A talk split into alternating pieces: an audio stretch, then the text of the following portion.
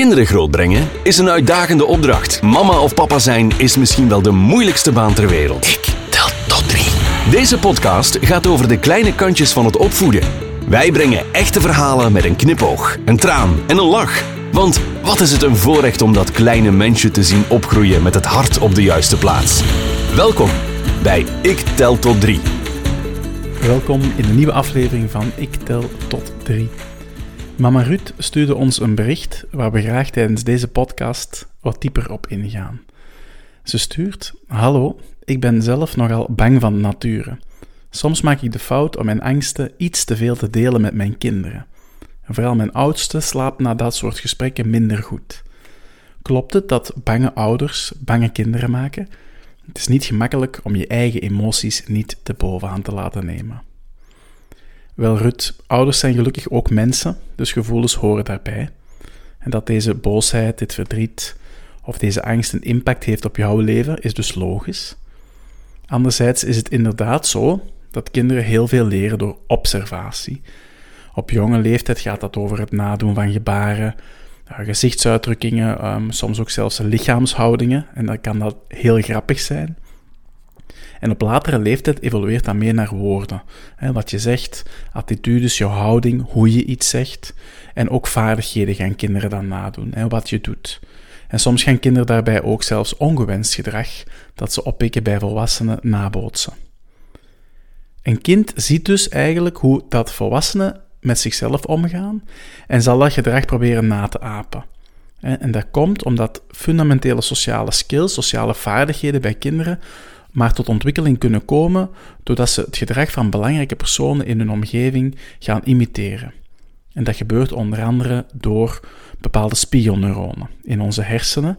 Dat zijn zenuwcellen die zorgen ervoor dat we sociale cues, sociale um, linken kunnen maken en die bij anderen kunnen herkennen en die empathie mogelijk maakt. Hè, dat we ons kunnen inleven in de ander. En je kan dat een beetje vergelijken met onzichtbare voelsprieten die kinderen hebben. Dat apen is trouwens universeel. In alle culturen doen kinderen volwassenen na. En dat komt omdat kinderen volwassenen veel aanzien uh, toekennen.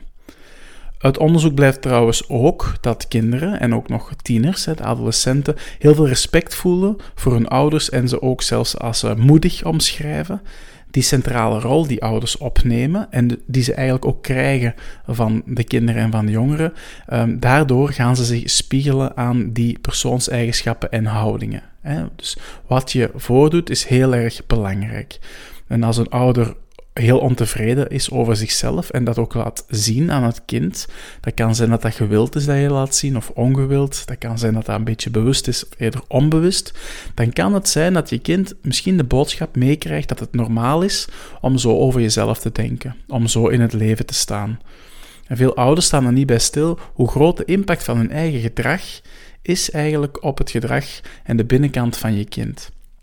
Als je daarentegen het goede voorbeeld geeft en optimistisch, realistisch in het leven staat, dan ook zal dat af gaan stralen op je kind. Want um, hoewel het niet het enige, de enige factor is, um, is bijvoorbeeld zelfvertrouwen heel sterk overdraagbaar van ouders naar kind. En werken aan het zelfvertrouwen van een kind is daarom ook werken aan je eigen zelfvertrouwen als ouder. Want die kleine oogjes kijken je aan en ook al denk je soms even van niet. En een prachtige tekst die daarover trouwens gaat is When You Thought I Wasn't Looking van Mary Rita Schilke Sil. En daar heb ik een eh, vertaling van gemaakt, een bewerkte vertaling, en die wil ik toch heel graag met je delen.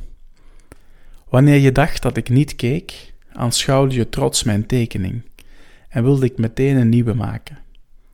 Wanneer je dacht dat ik niet keek, bleef je rustig en beheerst toen ik ruzie zocht na een moeilijke dag. Wanneer je dacht dat ik niet keek, gaf je me een nachtzoen en voelde ik wat liefde is. Wanneer je dacht dat ik niet keek, zei je: Het past nu niet tegen de buurvrouw, die aanbelde op een drukke avond, en leerde ik dat grenzen belangrijk zijn. Wanneer jij dacht dat ik niet keek, fluisterde je: Dat is lastig, toen ik viel en leerde fietsen zonder zijwieltjes, en durfde ik doorzetten Wanneer je dacht dat ik niet keek, zag ik dat je huilde en leerde ik dat het leven soms lastig is en het dan oké is om je tranen te tonen. Wanneer je dacht dat ik niet keek, nam je mijn hand vast en wist ik, het zijn de kleine dingen die tellen. Wanneer jij dacht dat ik niet keek, keek ik wel naar je en wilde ik zeggen: Dank je wel voor alles wat ik leerde wanneer jij dacht dat ik niet keek. Dit was Ik Tel Tot 3, de podcast over echt ouderschap.